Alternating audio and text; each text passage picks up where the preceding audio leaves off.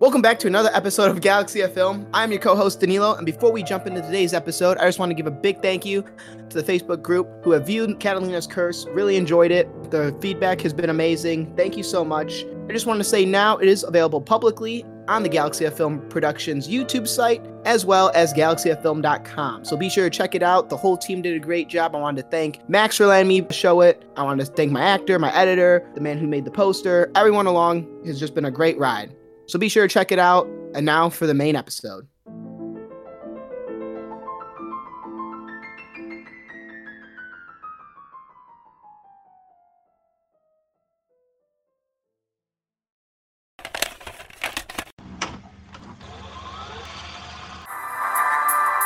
You're listening to Galaxy of Film.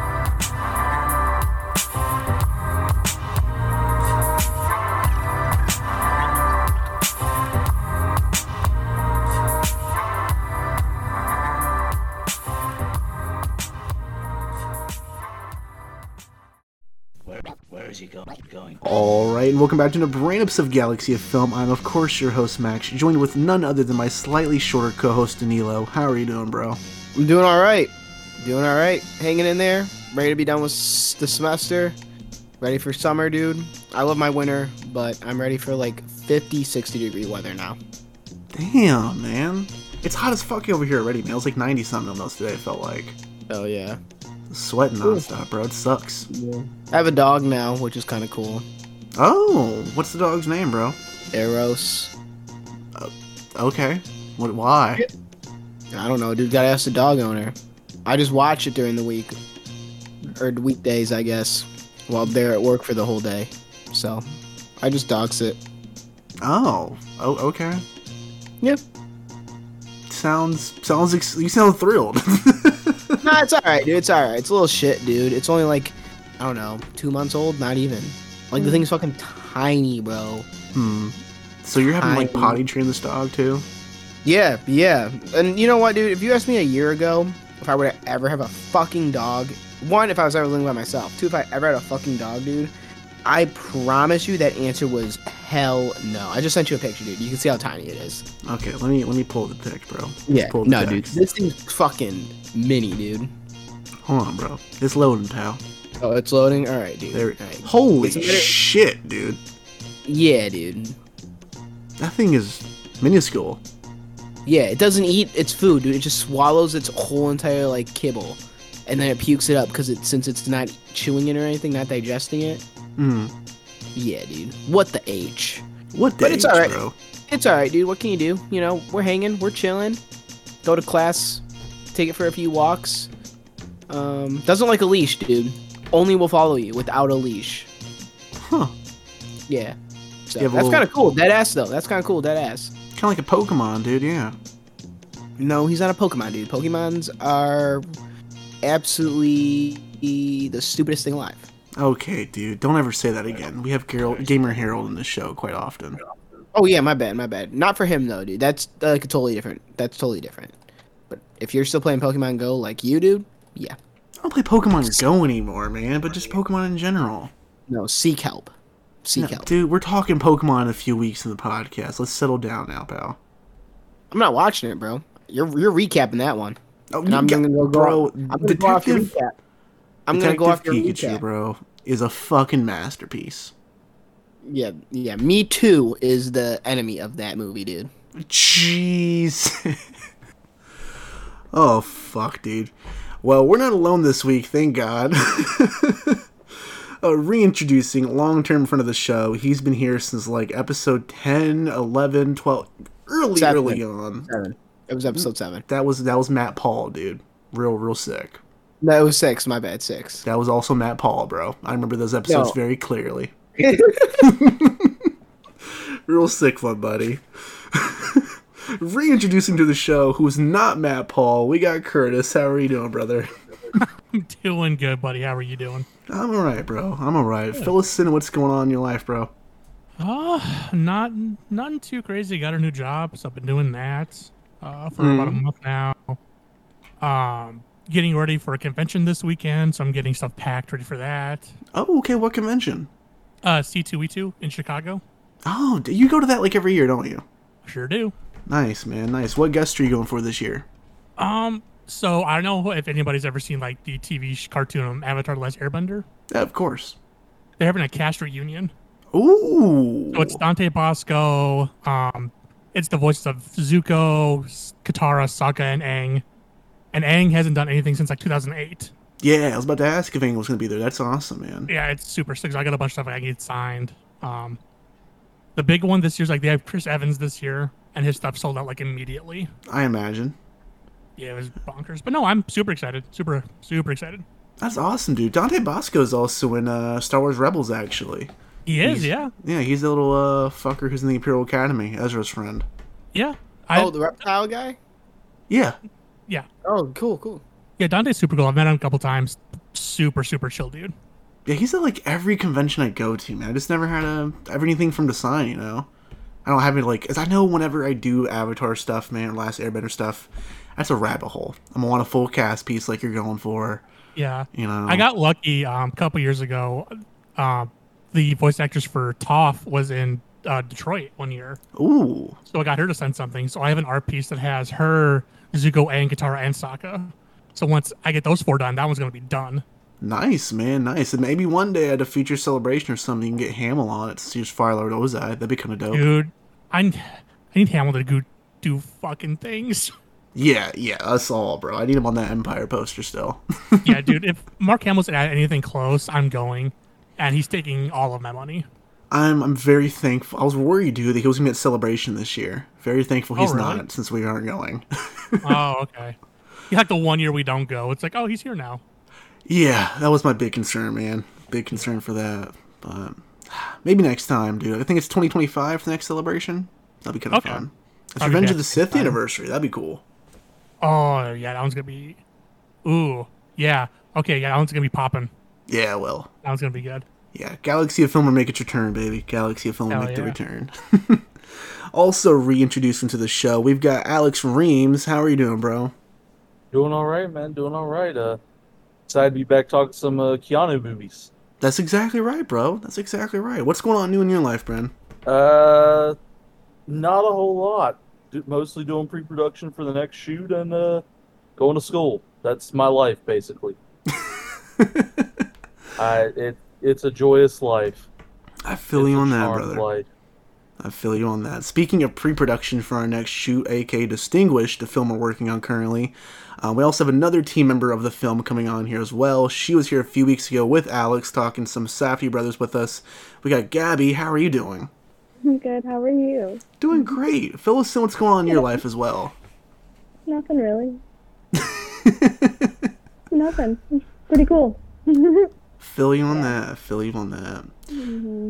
But you guys, just like Alex said a moment ago, we are talking some Keanu this week. We're talking about a couple movies that Danilo, I know you've been fucking pumped to talk about in the show ever since we started.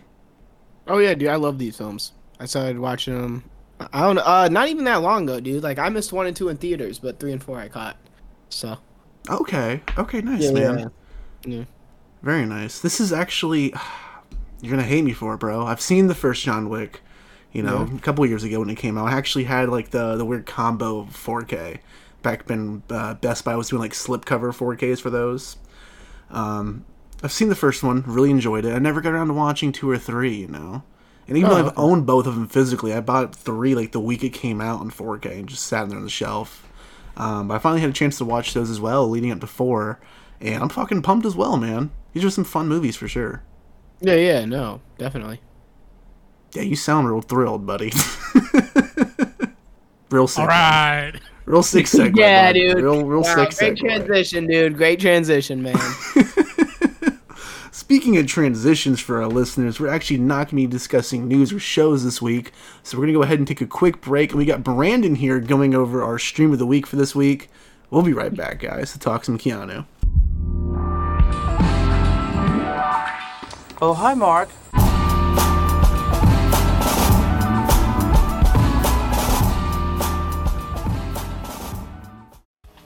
The Galaxy of Film rating system is based off planets featured within the Star Wars films. From our highest rating to lowest, here is the order in which we rate these films. Number 5 Coruscant, the entire planet is one big city. Number 4. Bespin, it's pretty far, but I think we can make it. Mining colony? Yeah, Tibanna gas mine. Number 3. Like you did by the lake on Naboo. Number 2. Set your course for the Hoth system. And lastly, number 1. Gotta get back to Jakku. Back to Jakku! Why does everyone want to go back to Jakku?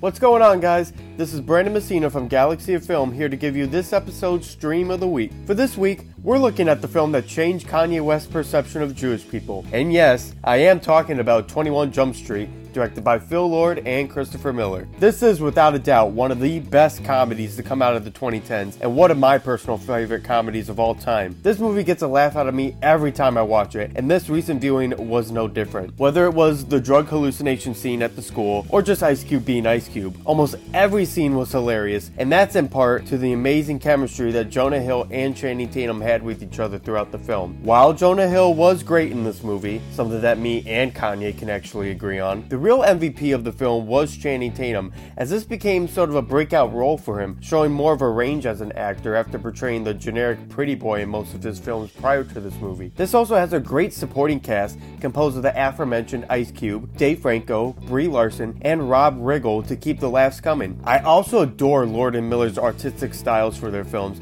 as they like to express emotions in a way that's without spoken dialogue, whether it's through an animated effect or just a simple light bulb going off in the background. It's little things like that that make their stories stand out from the rest and makes them some of my favorite filmmakers working today. Finally, I just want to say thank you, Jonah Hill, for being so funny in this movie that it made Kanye West like Jewish people again. God, I can't believe that was an actual sentence I just said. This has been your stream of the week, and let's continue on with the podcast.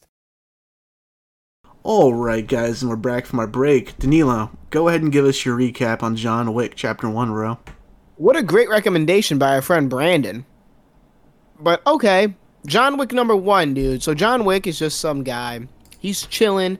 Your average Joe. He likes his cars.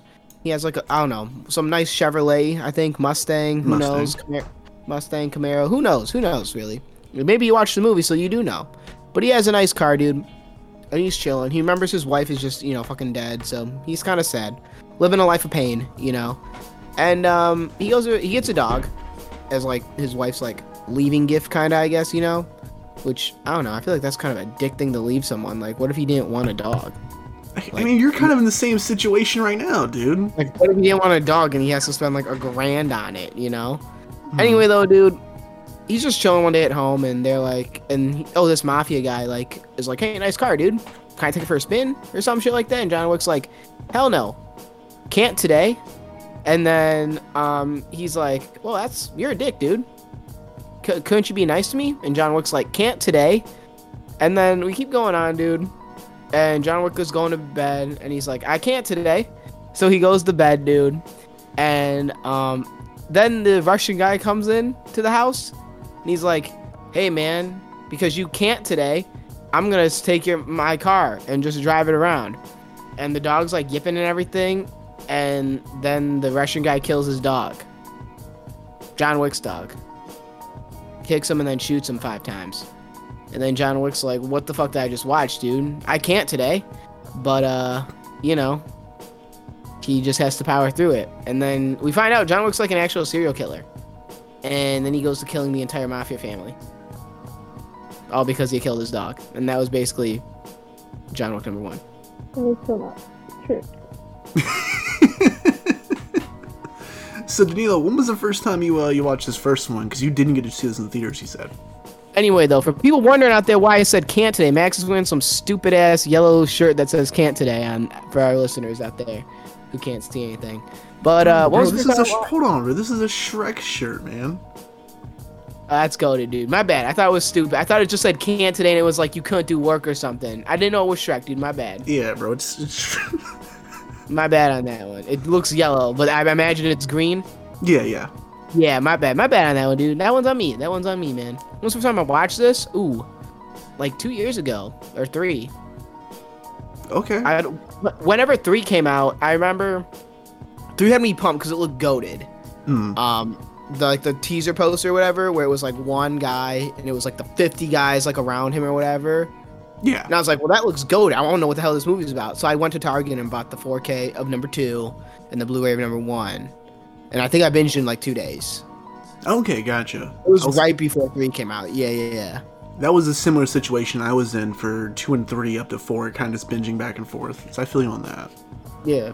I Feel you on that. Alex, dude, when was the first time you watched uh, John Wick? I know you've been a big Keanu fan for a hot minute. Uh, so I think I may have seen this possibly the earliest of anyone here. I saw it when it originally hit uh, rental platforms, like in its original release. Um, my dad saw it in theaters and loved it, and as soon as it was available, we watched it. Um, which I think would have been very early 2015. Okay, damn, damn, I feel you, man. So it, it I, I, it's been a minute. I've been a fan of the franchise for a long time now. Okay, and Curtis, what about you? When was your first time you watched this one? Um, I want to say I think it was during the promotional tour of John Wick 2.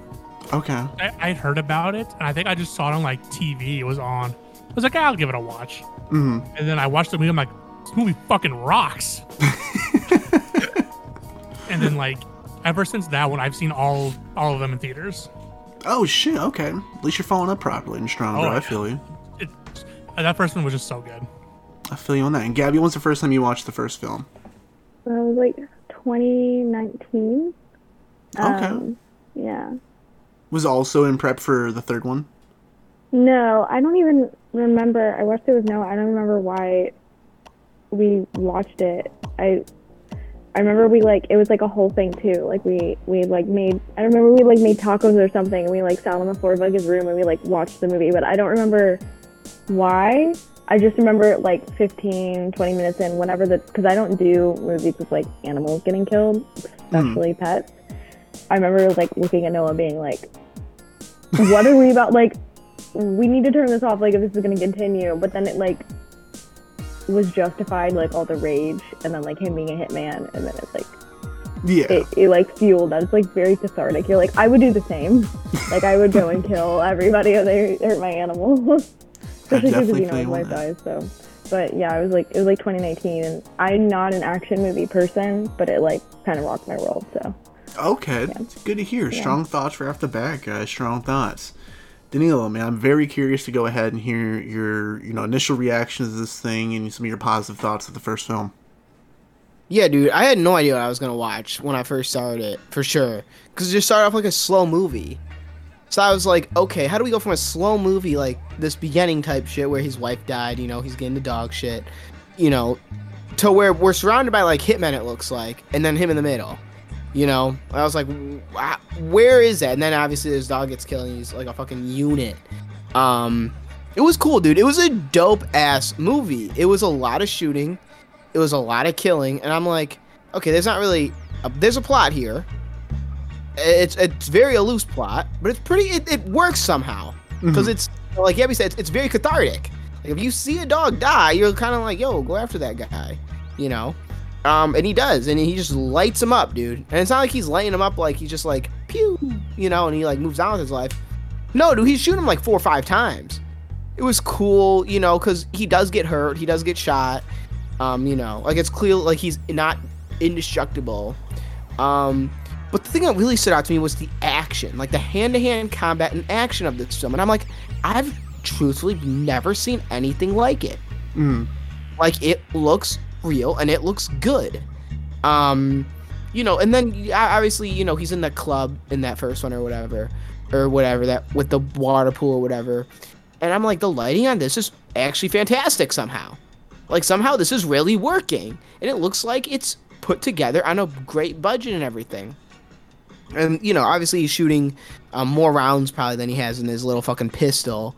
But uh, no, it was dope, dude. I really enjoyed the first one. I was like, th- th- this is a solid action flick. Like this, like I don't like comedies, and I hardly ever watch action movies. Mhm. I'm more drama, documentary, you know, romance, all that type of stuff. So when I turned on this action movie, I was just blown away by it. I was like, this is better than almost. This is better than any other action movie that I've seen up up to this point. You know, and I still stand by that. I feel you, man. This this is a dope ass movie. It's fun too. Um, Yeah, that's another thing, dude. It is fun. It was serious and fun when it needed to be, though, as well. Yeah, exactly, exactly, and it manages to be, you know, it looks good as well, which is very nice. Has some killer performances. Um, looking back on the first one, it's always kind of funky. I always forget Willem Dafoe is in this until I rewatch it. Um, absolutely love his whole death sequence, whatnot, and just kind of being the the G that he is in this film. Um, what really stood out for me in this, honestly, bro, and maybe this is because you know we're younger. I'm 23. Clearly, I'm wearing a fucking Shrek shirt, talking about John Wick movies right now on a Tuesday night. um, but this movie has the strongest Megamind opening, where we deal with having the ending first, coming back, and then seeing our hero falling right from the get go, and then rewinding how we got to this point, and then you know, kind of like cutting right back to our hero, then overcoming his obstacle.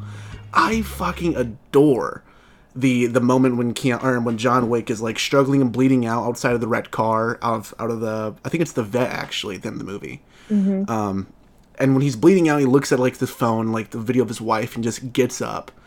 I don't know what about that man. Maybe it's because you know it, the dogs involved, like you guys said, and who the fuck wouldn't go after those kind of people, especially with that Mhm. connection of it being to his wife who just passed away. But that is like the, almost like the biggest fuck yeah moment of this entire movie. It is the best example of one of those Megamind openings I've seen in a film. Um, and it will it, it stands out so much. Like it's one of my key moments from this entire franchise. Looking back on it, I absolutely fucking adore it. Um, Alex, what are some of your favorite moments with uh, with this film? In terms of moments, I'd say the first meeting between uh, Marcus and Viggo Tarasov. Okay. Um, just the dialogue between the two of them is really well done, and their chemistry is it works and it, it, it's very believable. Um, Winston and John's first encounter as well. Um, another great dramatic moment. Um, kind of establishes John's setting in the world and where he's kind of held in high regard. Mm. And of course, the action, dude. Like you can't. The action in this movie is just so dang good. It's it's it has no right being this good for a movie that sounded like and was going to be a straight to DVD movie Mm. originally. It should not be this good, and somehow is now one of the biggest action franchises in the world. I feel you on that, bro. I, I honestly no, go ahead. It's because it's because of the action and also the world building. Absolutely, we'll get more to the world building. I'm sure as we talk about the sequels too, man. Because I think the world building is the biggest thing that just fucking explodes in this franchise of each entry for sure. Oh Um, yeah. Curtis, what are some of your thoughts and favorite moments of this film, man? No, I think the biggest one that obviously kick, that stands out is the action set pieces, because you know typical action movies are like they're you know they're action movies. Boom, boom, shoot, he dies. Mm. And what Daniel was saying about like you know he probably shoots more than his pistol is one of the few times if you know guns and you can count. I love the fact that he reloads so much. He does. I'll give him that, dude. He does reload more than any in any other movie you see. You're like, he shoots. I won't get to in the second one because there's a very big moment where they say something. I'm like, I'm gonna check. But there, I don't know. All the action scenes look good. Um, the, a lot of the continuity, especially in all these movies, are like, I don't understand how they keep all that secure. But like, the scene in the club where John Wick gets um, thrown over the balcony and just fucking slams hard. Mm-hmm. The rest of that movie, that dude walks with a fucking limp. No, you're right. Absolutely. I'm like, okay, yeah, that's good. And then I think the biggest scene for me, I, I think probably, I think the scene that gets talked about the most when you speak John Wick, it's the scene where they explain the Baba Yaga. Mm. That's such a good like introduction of a character, because we see John Wick the man like the first 15, 20 minutes, and then everyone's like, "Oh, you fuck with John Wick." Everyone's like, "Oh, we're fucked." and you're like, "Okay." And then I, I forget that actor who plays the Russian mob boss, but the way he delivers those lines and he tells the story of John Wick, you're like, mm-hmm. holy fuck, this is a great, it's great dialogue. It's like a great, it's shot really well of how he talks, and then you come back to John starting to like get back into his past, and I th- thought thought that scene was great. And then like oh, the start of the world building, because I think this is a very interesting world that is established fairly decently in this first one. It gets expanded on more as each sequel goes on. Philly, bro. I feel and like, you. I thought everybody's. I think this was really solid. I I've been a big fan of Keanu for like a long time. Mm. Uh, he gets shut on a lot for being like very like monotone and like very kind of bland. I don't know. I I kind of think John Wick is was kind of like the resurgence of like the whole Keanu craze. I agree. A hundred percent is the resurgence of Keanu. I, I see people like trying to compare this to just because the fourth film just came out, trying to compare like uh, John Wick and Keanu almost to Brendan Fraser and the Whale kind of comeback. Yeah. for Hollywood. Exactly. I agree. Yeah, I don't know. It just Keanu did really well. He doesn't talk a whole lot, but when he talks, it feels like he commands a presence through the movie, which I appreciate. Mm. It's shot really well. It is. And like you because action movies are typically it's a lot of shaky cam bullshit. Mm. And especially in all four of these, you can clearly see what the fuck is happening. I'm like, I pr- that's like the small details that like you don't get a lot, but like when you notice them, you're like, oh my god, why don't other fucking movies do this? Mm-hmm. Absolutely, dude. That's something like Dakari was talking about when we did uh, our episode in the 36 Chamber of Shaolin a, a year or so ago about how a lot of action movies just continuously cut and they refuse to just stand fucking still. Mm-hmm. Yep. And this movie will let all these fight scenes breathe. It's it's a wonderful thing, truly. And there's a lot of like long shots too of like a lot of the action going on. Mm-hmm. That like the choreography is great. I don't know those some of the big moments are like is a lot just the action. A lot of the dialogue is really well written, and yeah. I feel you. I absolutely agree, man. Alex, why do you have your fucking hand raised, dude? Because this is important and because Curtis didn't know the name, and I was gonna say because he was a great actor, and unfortunately he's now dead. Uh, Michael Nyqvist, he was a Swedish actor, uh, Mm. played the bad guy in Mission Impossible: Ghost Protocol. That's probably what you know him from. That or the girl with the Ah, dragon. okay. That or the lead in the girl with the dragon tattoo movies. The Was Swedish one. Oh, okay. is Ghost Protocol the one uh, where he's hanging off the side of the plane? Yep. The intro? No, Okay. that's No, Rogue that- Nation. I think or calls the building. Yeah, the Burj Khalifa is uh, Ghost Protocol, the build where he's hanging off the building. Okay, I've only seen the one with the, the plane, dude. Not a Mission Cool. Impossible guy. Cool, man. Cool. Gabi, what are some of your thoughts on the first John Wick film? I don't remember like a lot of specifics because like the last time I saw it was 2019, but I just remember.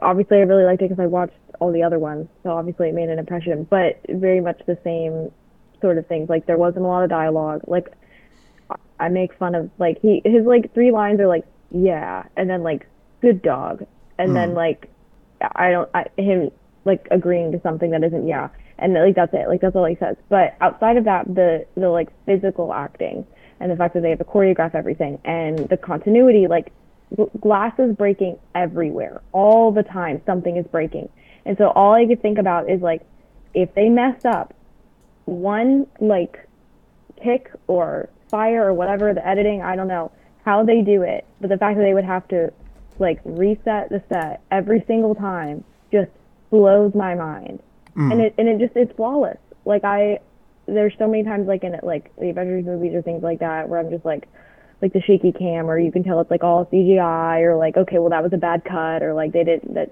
the editing was trash stuff like that. But with john wick it, there's there's none of that. And for some reason you're fueled by this story and it's basically people just shooting at each other. Because it's just it's an action flick but there's something so like intense about it that like obviously is carried now through four films. And there's so much story just told in like the basically like kung fu sequences. Like it's it, like that's just such an incredible narrative Mhm. without having to overpower it with with dialogue and stuff like that. And, and the cinematography is like mind blowing like you can see everything. And that's just so like underappreciated i feel like these days. With all the bokeh and i won't get into it. But it it's just th- that's just what stood out to me is i was like okay like this is going somewhere. And i obviously i, I want to see where it goes. I absolutely agree. It's incredible, honestly, of some of the action sequences for sure. Absolutely. Danilo, I'm I'm pretty sure you know you don't have very harsh things to say about this one, so I'm very curious on what your rating is for the first John Wick film. Uh, this is a Bespin for sure. Okay. Yeah, this got me into it. Um, I liked what I saw. Choreography and everything was good. Directing was decent. So you know, this one set the groundwork for the later ones. Absolutely, man. Okay. Very good. Very well put. Alex, what is your rating for the first John Wick film? Naboo on the way to Bespin. Whoa, dude! I am surprised it's that low for you, man. You love to suck off Keanu. I think this is a good foundation, but I think the sequels just multiply the quality. There we go. Like it just, it just gets better. Okay, I'm here for Three it. and half. Three and a half is not bad. No, no, it's not bad by any means. Just you know, not a typical Alex rating on the show. Curtis, what about you, buddy? Uh, yeah, I agree with Danilo. It's a solid Bespin. Um, I think the really the only thing is like it's a very basic story. Mm. You get behind it, you're like, all right, cool. You, the story is the is the overarching thing to get to like the really cool action set pieces. Mm. And once we get to the, the latest sequels, the story I think is better. But like for now, it's a solid Bespin. It's it's a solid solid movie. I feel you on that. And Gabi, what is your rating for just first John Wick? Same. Bespin as well? Damn. Okay. Feel you guys. Feel very positive thoughts. For me, this is the best one on the way to Coruscant. Um, that the whole, like I said, that Megamind beginning and finish for this piece. I hate that I have to compare it to to Megamind, but that movie. will Megamind's a great out. movie. Yeah, I don't know what you're It's talking a about, Phenomenal bud. movie. No, I love Megamind, dude. I saw that shit in theaters too. It's a Yeah, we It's a all did, great bud. We were movie. Children. Yeah, you know they're making a show too coming out soon. Fuck the show, dude. That's exactly right, buddy. Just like National Treasure on Disney Plus. Yeah, fuck that shit. Yeah. I don't know, man. That ending will always, or that whole Megamind sequence in this film will always stand out for me. Um, weird, weird comparison, obviously, because it just has nothing to do with one another. Um, and I don't think the writers of John Wick were watch had Megamind on their mind when they're writing this film. Um, but for me, as uh, someone who came out, who was 14 when this movie came out, you know, that is definitely was on my fucking mind for sure. But Danilo, Megamind's go ahead. Say again. Megamind's a great movie. We'll have, we'll have to do Megamind at some that. point. I want to do Megamind and Monsters versus A- Monsters and Aliens. Thank you, dude. I was about to say the same fucking thing. A, a goaded movie. Saw that in They're in the theaters same too. universe. So Finally, so good. people who were smart. Monsters vs. Aliens is a classic. Yeah, it is. I haven't seen Megamind, but Monsters vs. Aliens rules. Dude, I remember the Happy Meal toys from Monsters vs. Aliens. Yeah, I know. Bob was the Bob was the one to get, dude. Mm-hmm. Or Blob. His name was Blob, I think, instead of Bob. Yeah, sick, dude. no, you're exactly right. That's the exact fucking one too. Jesus. Danilo, give us your recap on John Wick Chapter Two, buddy. Yeah, John Wick Chapter Two, dude. He's still killing people because of his fucking dog. um, and It's I more than that. I believe someone then gets his fucking coin. His name comes up, where they say, "We're about to cash you in, John, because we see you out and about now." He was out. We gotta keep in mind he was out when the number one started, but they pulled. He got pulled back in because the dog died. Then he really got pulled in in this one. He's like, "No, I'm cool. I don't need that." And he's like, "Actually, we're gonna burn your fucking house down. So now you don't even have a home. So we're gonna do that." Then this is where we get not a good movie, but amazing world building. We get the more of the Continental. We get more of him in his quote unquote home with the Russian and the ballet dancers. We get we hear with the high table. We hear more about if your name gets called, you have to perform X, Y, Z, or uh, you give blood. You know, you get the pendant mark on you. You know, just all this type of world building in this John Wick universe, and it makes you go, "Wow, this is a pretty pretty cool world that they are establishing." In number two, they are for sure doing a number three if this makes money. Yeah, I, I didn't even. That's a good point. That's a good point. That was it. Oh, come He on! just, he just goes dude. and kills people, dude. He just goes and kills people. More No, he's people. excommunicado at the end of this film, bro. Mm-hmm. Laurence Yeah. Fishburne's introduced in this one as like the fucking like, dude. Laurence Fishburne in this just reminds me of fucking Ghost Dog. Don't ever say that again, because Laurence Fishburne outperforms Ghost Dog a trillion to one. I'm not saying In this he John Wick. outperforms them, yeah, sure, but like Yeah, Ghost Dog is a great them. movie, dude. It's no, no. I, I, I never. I let me relive Valentine's Day again of this year, dude. Before I go watch Ghost Dog again. That wow. That's how bad Ghost Dog was. I hate that I'm the only one in this Discord call that gets that joke. You're such a fuck for that one, buddy. um, Alex, what are your thoughts on John Wick Chapter Two? Uh, really good improvement. Great action. Uh, the catacomb sequence is one of my favorites of the franchise. Um, you want to talk about lighting and playing with shadows, Mm, and I'm gonna be honest with you, choreography and blocking of a shot, like masterclass on how to frame action, Mhm. even in low lit areas. Like it is mostly dark, and yet you can tell exactly what's going on in the frame. No, absolutely. It's Yes, and sir. I mean it's it's kind of mind boggling when you consider what other mo- mo- modern action movies look like. Mm. And then this with like forty million dollars looks better than some movies that cost four hundred million dollars. Oh yeah. yeah. so- Rise of Skywalker. That's actually one of the, that's nah. He's actually on the money right there. Shut up, Alex. Keep going, bud. Nah, that that is horrendously lit. Don't even come at me. Um, yeah, really great. Re- really, really good stuff. Good, good, good talk, Alex. Good talk. Really great stuff. Hey, y'all, y'all, y'all, y'all killed my momentum. He said really fault. great stuff, dude. Really great stuff. Oh, really yeah. great stuff, man. Really great stuff. Don't ever change, Alex. Don't ever change. Good job, buddy. Gabi, what are your thoughts on chapter two? this is probably the movie I remember the least.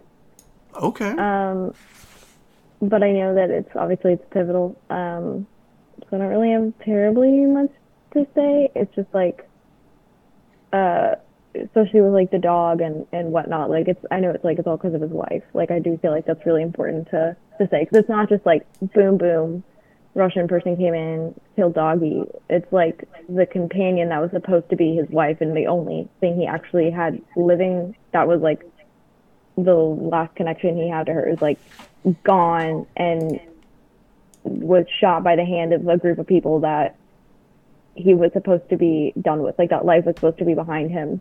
Mm. and so it's like it's just it's just such a like a paramount thing.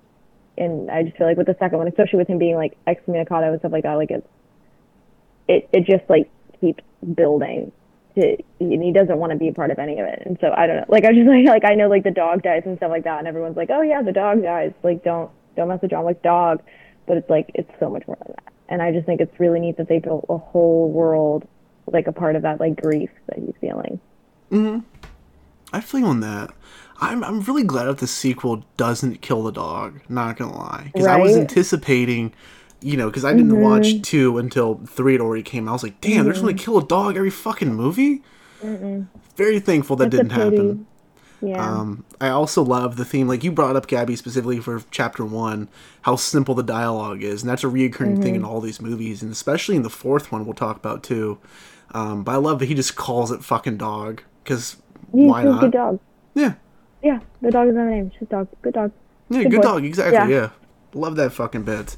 Um, I I adore the ending for this as well, where like he it's revealed that everyone's kind of in on this. Everyone's kind of tied to the Continental to some degree, um, and he just takes off running through the streets and has dog with him. I love that bit. Yeah. That's I, my jaw almost hit the fucking floor. This is my favorite of of the three.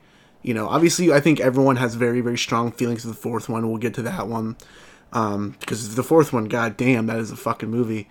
But out of the three, for sure, two I think is my favorite. Um, I love how there's the conflict where the Russian basically gives him a choice at first, and it's like, oh, you chose the wrong answer. Now you don't get a fucking choice. You're doing this whether you like it or not. And now that you're forced to do this, I'm not going to reward you, but I'm still going to punish you, and your life is on the fucking line throughout this entire sequence or this film. Um, I, I don't know, man. The sequel really just had me fucking ramped, especially the beginning of this thing, with this whole like breaking into this warehouse, like massive Russian warehouse, um, with the Mustang or a different Mustang to go get his original Mustang back. And I think I've made this comparison on the show before, but I- I'm pretty sure everyone here has seen the 2007 Speed Racer movie, right? Did, no? What? I have. Thank you, Curtis. So fucking good. There was a. I know it was on at least the Wii, but the Speed Racer video game, the tie-in game, had this weird like feature called Car Fu, And the opening sequence to John Wick Chapter 2 was as if the Car Fu from the Speed Racer game was brought to a fucking movie. And I felt like a fucking little kid watching this. I was almost like cheering for Keanu Reeves my goddamn living room. Um, God, Chapter 2 is just fun to me, man. So much fun. I absolutely adore this movie. Um, Curtis, what are your thoughts on Chapter 2? Well, I agree with you. Before the fourth one, this was my favorite out of all the original three. Okay, sweet. I like how it continuously picks up kind of right where one leaves off. Yeah. And the 1st thing he Mhm. does, he goes, "Well, I killed the guy who got my dog. I want Mm. my car back." Yeah. And That car, that poor car gets so fucked. uh, but no, I love that scene. He gets his car. And he's like, "All right, I'm done now." And then the big motif on this one is actually the Italians trying to go, come get him, because we find out that John, the way he got out, was this thing called a marker that he got from the main villain of this movie. I forget his name. And he's hmm. like, "No, fuck off. I'm done now. I I was supposed to be done. I I had stuff to deal with." And he goes, "Okay."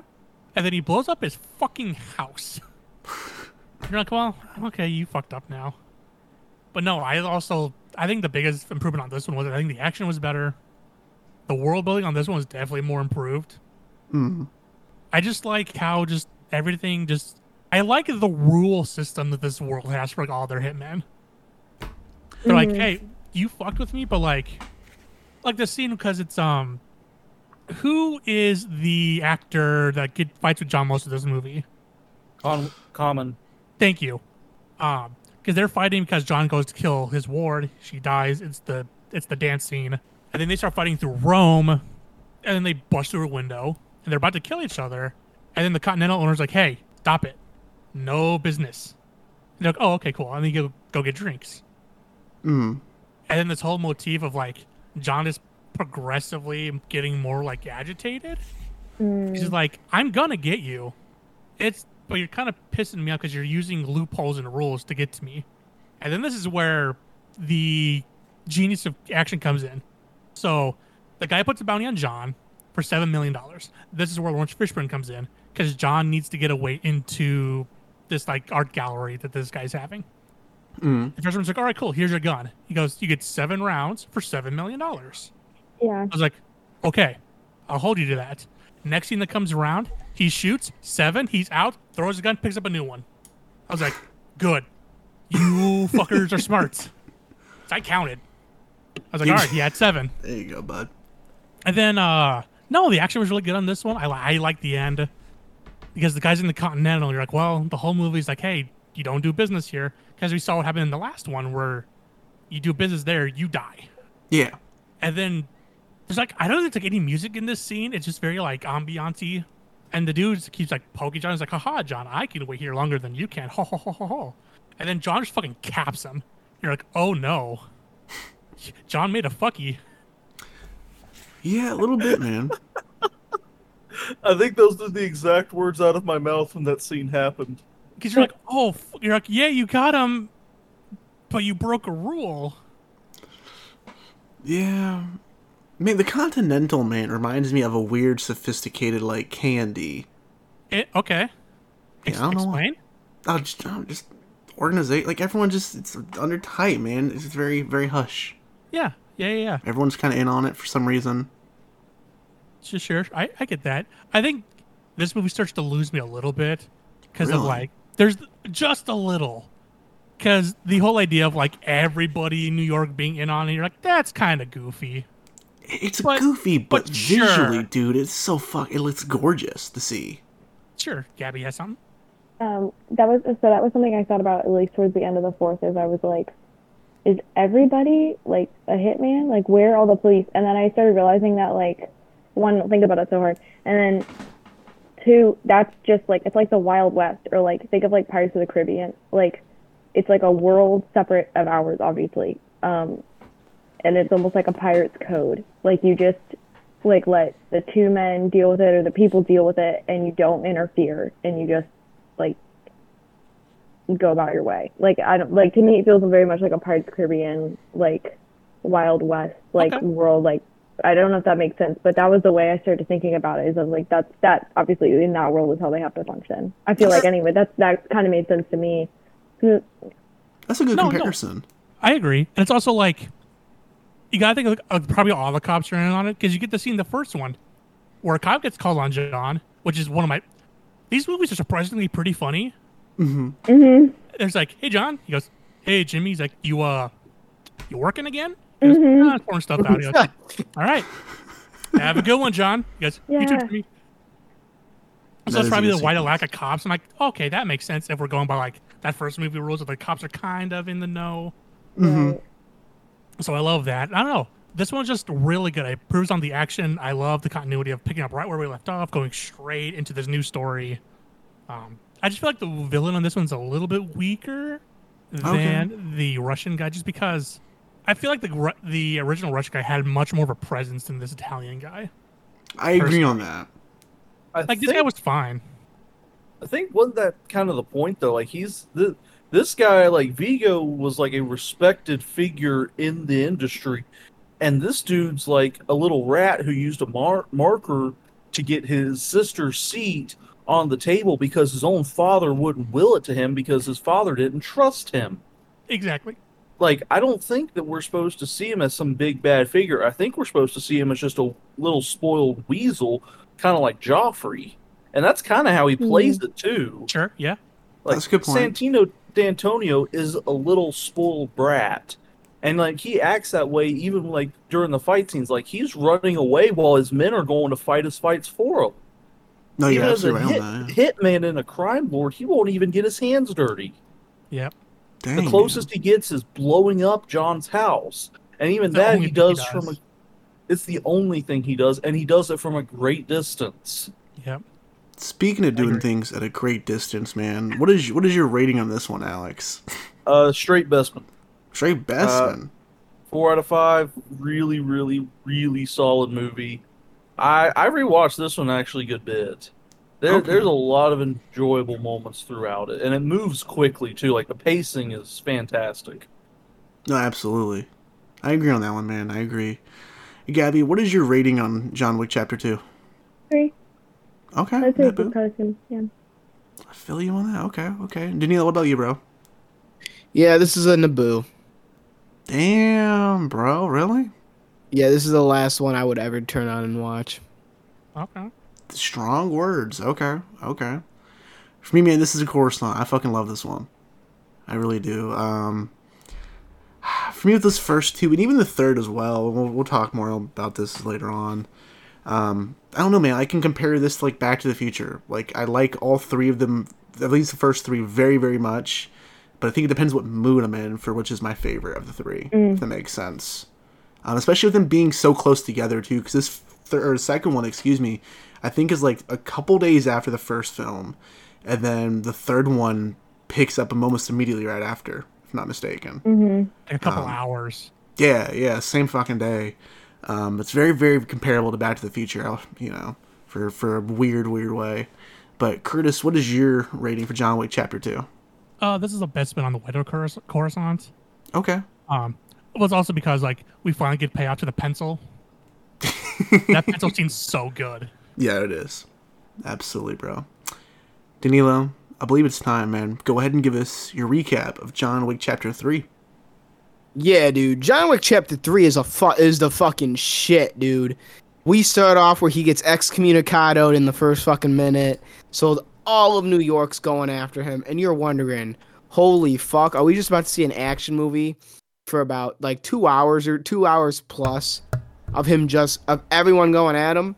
Yeah, yeah, we were, dude. He's in New York. He's on a horse, dude. He fucking shoots someone in the face on a horse. He goes on motorcycles. He starts sword fighting with people. He's fucking in the desert, shooting people in the desert, dude. We're getting more about the High Castle. We're getting more with his home. We're getting more world world building. The Continental is is you know a prominent character now at this point in the film. You know, it hmm. has reached that status quo. We get more we get more people from the high table coming down and being like, "Hey, yo, take care of this guy because we're not dealing with him anymore. He's clearly a, a pain in our side." And we see like the Continental people are actually loyaler, loyal to John Wick instead of their own people, and you're like, okay, John, at least you're having some friends out here, man. At least you got some friends out there, you know. And he's just he's killing people, dude. He's killing people like there's no tomorrow. We get better camera movement. We get better choreography scenes. We get better. We get cinematography that, in my opinion, was robbed of an Oscar nomination. Ooh, We get strong words. Music that was fantastic. We finally get a John Wick theme almost that's really prominent in this one. And then by the end of it, they're like, oh, then they go, they go he goes to Continental because they're like, yo, listen, G, um, seems like you were giving him some services when you that shouldn't be happening. And John and Continental guy's like, um, no. And then they're like, actually, you were. So they storm the Continental with the high tables like troops, dude. And we hear Vivaldi start playing. I'm in a Dolby Theater AMC. I'm fucking bricked up. And they, they're just shooting at each other, dude. They are just shooting at each other while Vivaldi's playing. And I'm like, oh my God. This movie is fantastic, dude. And then um, his friend shoots him at the end and he falls down like four, five stories. And you're like, John, rest in peace, brother. But then you get the end, and the homeless guy comes out, and he's like, "Mr. Wick," you know, he does his little fucking, he talks like he talks, dude. And like, oh shit, dude. Number four is about to be Tank City out here. Number four is about to go dummy, and then yeah, dude. Then we just had to wait like about two years. Yeah, man, absolutely. Um, Curtis, I want to hear your thoughts on this one right off the bat. Okay. So for me, I think this is the weakest of the three, but in no way is that a bad thing. Mm. I just feel like some I think for me, I think it starts to fall apart a little bit right after a lot of the stuff with Halle Berry's character. Mm. I think after she exits, I think it starts to kind of like teeter a little bit. I'm like, this is kind of it's good, but I'm like, it's well, it's the one time I'm like, this needs to fucking hurry the fuck up to next scene. Yeah. But no, I think the Danilo said the actions, uh, the action in this one's fucking brutal. Like that Hmm. first scene in like that weapon shop, with all the knives and shit, which I appreciate that not all of them hit. Some of them miss. I'm like, all right, that's sick. The horse race or the horse scene Right. was sick. Hmm. that was fucking brutal.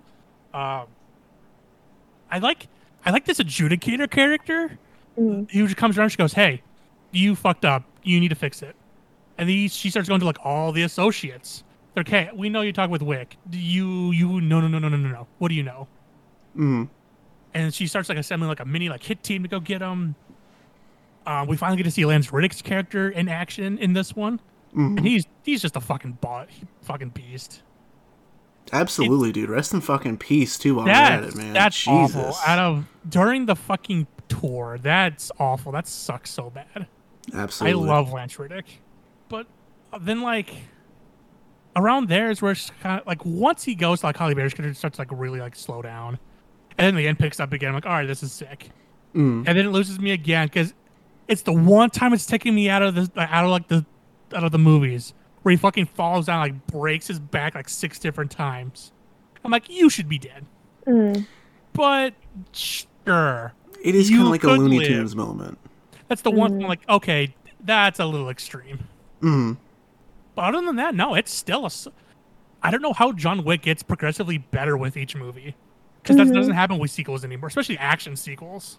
Oh yeah, absolutely. They tend to get worse, but these ones get better. But Mhm. it's still the weakest one for me. Just for like that last third, it starts to deal a little bit until the the uh, Continental fight scene gets better. Okay, I feel you, dude. For me, this is also, I think, the the weakest of. I, I don't want to call it the trilogy because it's not a trilogy anymore. And Oh, the getting- original three. Yeah, the original three. Um, this is the weakest of those, in my opinion, as well. Um, I, don't know quite why I feel that way. Like, I think this is excellent world world building, and I think it is the best world building in all four of them so far. Um, the Continental stuff is excellent. The Lance Reddick scene is, you know, the fight sequence is awesome. Seeing more of Winston, of course, is really cool with him coming back in this. Um, and I like seeing John Wick go out into the desert and like leave New York. That's all really cool. But I, I don't know. There's a bit of like a disconnect. I don't. It, the tone feels different in a way with them leaving New York for whatever reason. You know, it, it feels like they're, leaving in their roots, and it's fine. But three feels the most sequely, if that makes sense. Like this one is the one where it feels like everything has to up the last one. It's cool and it's done very very well, and I'm I appreciate that it's taken a big risk to have things like the horse chase sequence, which is fucking incredible, like you said. And I think everything looks good, you know, like beautiful yet again, but it just doesn't feel like that small, simple dog was killed, you know, like your wife's dog was killed, got to go out and avenge his death kind of movie. You know, I don't know what it is. I'm not sure. Um, but yeah, man, John Wick Chapter 3 definitely not a bad movie by any means, but just my least favorite of the four for sure. Um, Gabi, what are some of your thoughts on the third one?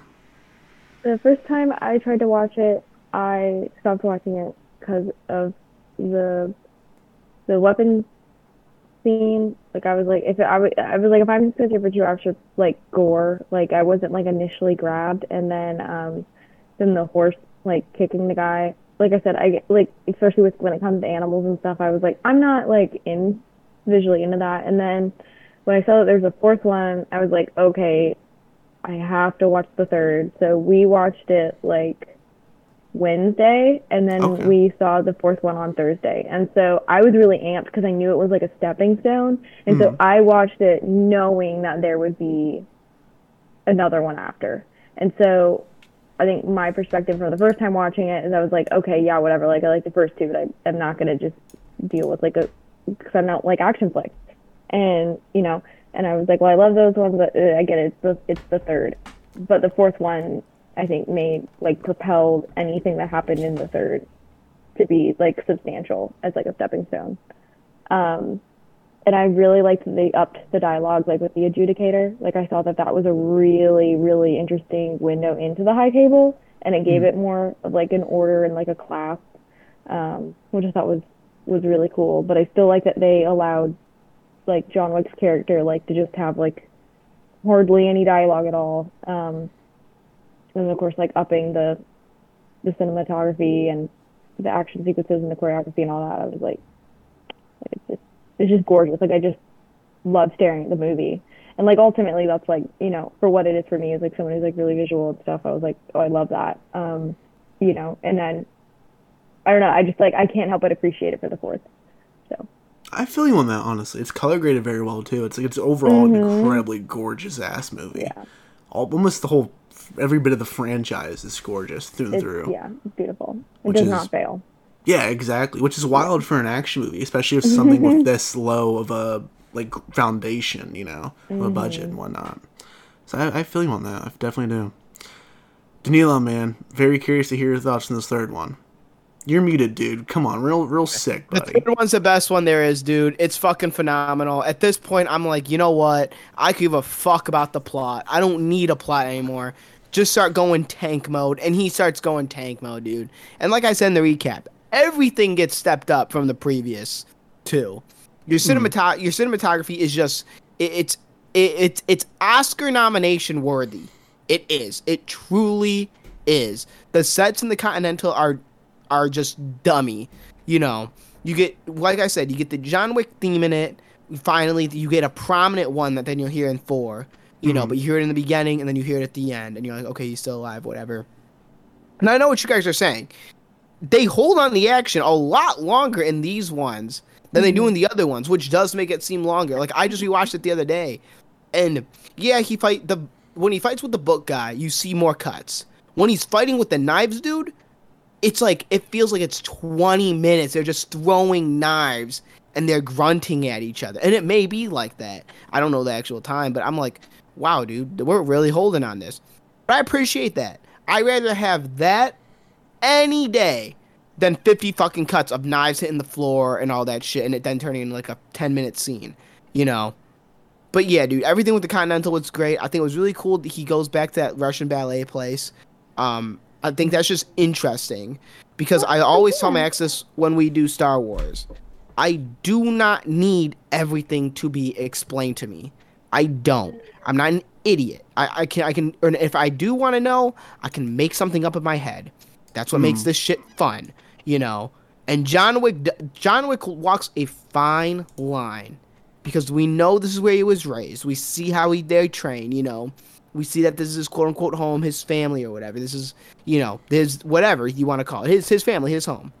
but they don't go into all of it. They're like, yeah, Johnny, you know, they call him Jonathan, you know, and Johnny, Johnny. So it's like, okay, like what the hell happened? Did they pick him up on a rainy Tuesday night? Did you know he just walk in one day after he was bullied by some kids because he needed to hide? You Mhm. don't fucking know, which I, which you know is fantastic. They show you a little, but it, it opens up a whole new world of you know ripping your marker. You're not part of the family anymore. You used it. You know you're done. Like it's it's a it's interesting, and it's great world building, a thousand percent. Uh, but nothing will ever be the two moments I remember. I was in the Dolby Theater, AMC, dude. Shout out to AMC Forum 30, man. That place is my home. We come to places to cry, but um, or whatever the fuck that quote is, dude. But um, when he's with Halle Berry and they're in like that area, that like square set or whatever in the desert, they are just shooting in silence, dude, for like tw- like a half hour, and all you're hearing is basically just gunshots. It was Mhm. the coolest thing ever in a theater. And then obviously the ending when Vivaldi played, like that was dope, dude. That that was just the dopest scene I saw all of that year. And then um, Us came out, and I'm like, that's pretty cool too. And let's not forget, let's not forget, Endgame was on a run for weeks, and this knocked Endgame right off. Damn, you're right, man. That was the same Did it? year. Yep, Like in the box office? yep, Like, really? yeah. That I feel fucking old, man. God damn, Endgame was four fucking years ago almost. Yep. Endgame was on a run, dude, at being number one in the box office for X amount of weeks. And as soon as John Wick came out, that one took number one spot. No way. I didn't know that. That's god damn, dude. You got me feeling all types of way over here. That's wild. Thursday was sold out for, for the fourth. Yeah. Yeah, Thursday Yeah, was sold out. lot we mine, yeah. Yeah. Fuck. Alex, I'm curious to hear your thoughts on this third one, man. You're the last one left here, buddy. Uh, I I love this one, man. I think it's fantastic. It is absolutely gonzo to watch, especially for the first time. Because Mhm. there's like everyone likes to like the, the standard for comparison to action movies is Fury Road. Yeah. That's okay. kind of like the gold standard for now for modern cinema. This is comparable to Fury Road in terms of it's maintaining the tension. You never like Stahelski never takes his foot off of your neck the entire time. Mm. He like wants you on the edge of your seat, tense as all get out, because there really does not seem to be a way out right now. And he throws everything at you you- or at least you think he's throwing everything at you in this one. Um, then John Wick 4 came out, and we'll get to that in a minute. but it's the action is just fantastic. Um, The hand to hand combat sequences here are so much better. The knife fight sequence, like when Danilo's talking about best cinematography snub, that scene right there is why. The shoot, the way that that knife fight is shot is insane. Mm. Like, it, it- and the uh, the fight with the NBA player as well. Uh, Boban Boren, what's his name? Don't ask Anybody? me, bro. I don't, I don't watch NBA. Fuck that. I don't know. Y'all watch sports. no, we Um, Okay, dude, let's settle down with the sports I watch analysis. sports. Yeah, come on, dude. come on. Danilo, you've talked about watching sports. No, dude, the only sport I watch is my man's out there in the world leaking Playboi Carti songs. you struggled with that one, pal. Yeah, no, this this is great. It's really, it's a lot of fun. Honestly, it. it Mhm. I think that it's more. I feel like it's more. This one's more concerned with having a good time than actually building up the world as much as the second one did. It builds it up a little bit, but it's it's much more concerned with its action. okay, feel you on that, man. What would you rate the third one? Uh, that's been on its way to Coruscant. Damn, strong feelings, bro. Strong Oh, yeah. feelings. For myself, man, I'm not gonna lie. This is an Naboo on the way to Bespin. Um, I don't think this is a bad movie by any means. but I don't know, man. This one just doesn't hit as hard compared to the other ones for me. Um, I think it definitely has the best world building, and out of all, before watching this third entry, um, obviously I knew about like the Ana de Armas spinoff we're getting, and the Continental TV show on Peacock we're getting all that. This third one made me understand why we're getting the Continental spinoff for sure, and has me interested in that. Um, like know that. Danilo said, it's the Continental very much is its own character in a sense that has life to it in this film, which is really nice to see because it's so intriguing and so gorgeous looking in the last two movies. Um, so yeah, this isn't be one of the best men. And what were you about to say, Curtis? I said I didn't know they were making a show off the Continental. I think it's like three 90 minute episodes or something like that. Okay, hmm. interesting. Yeah. I I I wouldn't care if it was just ninety minutes of just watching people come in and out and doing bits. Like uh, honestly, Just the fucking security camera footage above like the revolving door. you just follow the concierge all the day, like all the time. Just him like doing his normal day and just following different characters. Yeah, that. Hmm. what would sounds you like a little bit this of- one? Yeah, What would you rate this one, Curtis? I think I'm with you. I think it's in the going the way to a Bespin. It's just really that start of that third is really really slow Mhm. compared, but like none of these are bad movies. It's just when you compare them, it's I think for me this is definitely the weakest. Okay. Glad you're on my side, dude. Glad you're on my side. Gabby, what about you? What is your rating for John Wick Chapter 3? Three again. Okay. Sw- wow. Three in a row on the booze. All right. Danilo, what are you rocking with, bro? This is a Death Star, dude. This thing was fucking lit. I turned my brain off. I grabbed my icy. I grabbed my popcorn. I sat back in Dolby, dude, and I just heard gunshots for two and a half hours and some Vivaldi. And I saw him kill someone on a fucking horse, which is pretty dope, dude. in the middle of New York City. That is true. Do you remember when the set photos were released for this, man? With the Oh, horse I in New was hyped, dude. I was hyped because that was the first one that got leaked. Yeah, yeah, exactly, man. It kind of like, it wasn't even like leaked, dude. It was just out in the fucking open filming this shit. You couldn't really contain that. Yeah, yeah. And then I signed up for like those little promo things, and they sent me that too. Oh, really? That's cool. Yeah, yeah, like an hour early. I was like, thanks, guys. Well, guys, I think it's here. You know, it's time. We've all been waiting for this one. John Wick Chapter Four. Um, I don't, Daniel. This has been one of your like most anticipated movies of the year, I believe, right? Oh, one thousand percent. This and Beau is Afraid are like the only two I've been waiting. Uh, I'll take it back. Uh, Kang, the Avengers one, Ant Man was like the big three I was really, and Creed, um, were the ones I was really looking forward to. But this one was up there for sure as number one, man. This one was up there for sure. I know we started off as one, then we went to two, then we went to three, then we went to four. But no, this one for sure was up there. Real, real sick one, buddy. Give me your recap of John Wick Chapter yeah, Four. real sick. But you know what? Go back to watching Catalina's Curse. And shout out to that film, guys. Give that a watch. So number four, dude. Yeah, see that? That's how you do a transition, dude. Not. Well, we're back from break. No. Shout okay, dude. Come give me the fucking, dude. give me the fucking recap, buddy. Come on, let's keep it moving here. All right. So he's alive, and he's just punching a wall, dude, or a fucking pole. And then the homeless guy who likes his fucking pigeons just starts to satanic ritual lighting, and then it just gets cut. So something fucking happened in that scene where we they just cut it from the editing floor because they said we can't go over three hours probably, um, because there was for sure something more with that scene, dude. Because he's like Mr. Wick, and then they just cut. So I'm like, um, that's interesting, but okay. Anyway, though, dude, John Wick is just trying to get out, dude, and that's what he was trying to do since number three. He did his mission in one and two. Now he's trying to get out, and they're just not letting him out. And then we get introduced to one of the greatest villains in this franchise, which is Skarsgård. Mm. And he's just a menace, dude. He is just a little fucking menace. He's a little prep boy who's just uses mommy and daddy, which is i.e. the high table, you know, to try and uses money, power, and all that to just try and get what he wants. He doesn't fight his own battle, doesn't do any of that. So he hires, and who does he hire?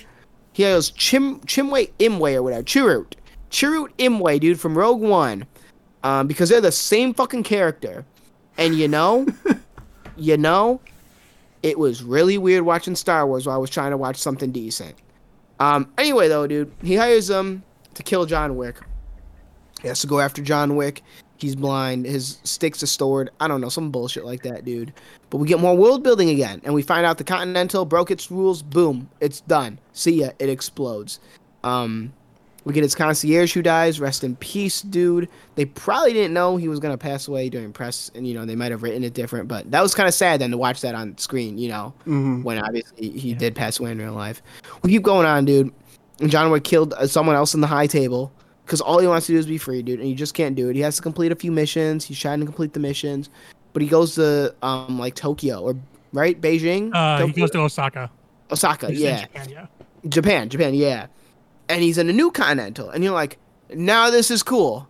Now this is really cool, actually, because we just entered another world that has the New York world, but this is like neon and shit. So you're like, Mhm. okay, dude, these guys have fucking samurai swords and everything, and they're fighting in the shit up in the continental in Osaka, and you're like, oh my god, dude, what the what, what is happening, dude? John Wick uses nunchucks, which thank God, dude, because we never see someone use nunchucks in a film, and he's going tank mode with it, and then we get the good old friends to enemies trope, dude, which Mhm. guys battling out with swords and.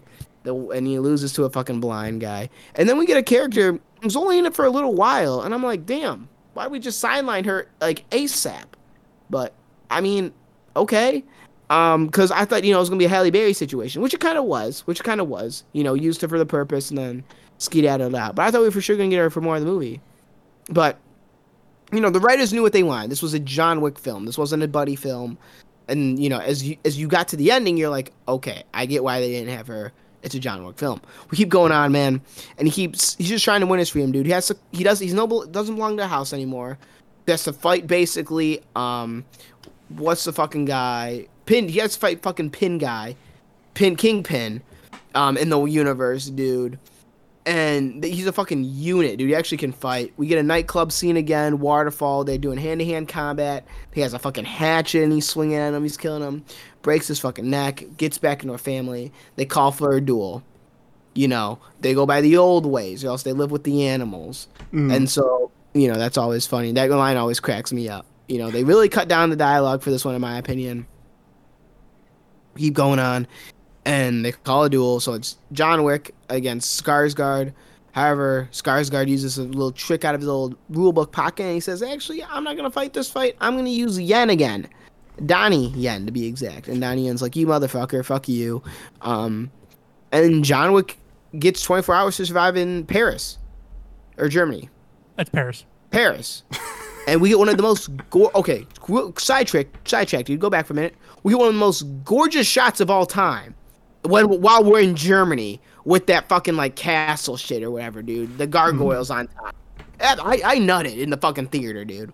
Anyway we keep going on man. And he has 24 hours to survive Paris. He gets a new suit. He gets the stealth suit again which was introduced in number two you know which he kept for three and you're like, or the you know uh, bulletproof suit, and you're like, damn, that's pretty dope. You realize everyone actually else has that, so it just got invented between uh, like the two hours that have time passed between John Wick one and John Wick two, and he has to just survive in Paris, dude. And once again, we pull uh, John Wick has been excommunicated, you know, bid seventy million, go kill him, and they all try and go kill him again in Paris, and they fight underneath that famous little bridge thing, roundabout thing and he just goes up the stairs and he's fighting people. Then he gets kicked down the stairs and he goes up the stairs. Then Yen's like, you know what? I have to do what I have to do, John Wick, but I'm gonna make sure you get there so you can do it too, and you can, you know, basically die a fateful death. Because like we hear from the beginning, they were friends before. So they get up the stairs again. They kill the bad guys.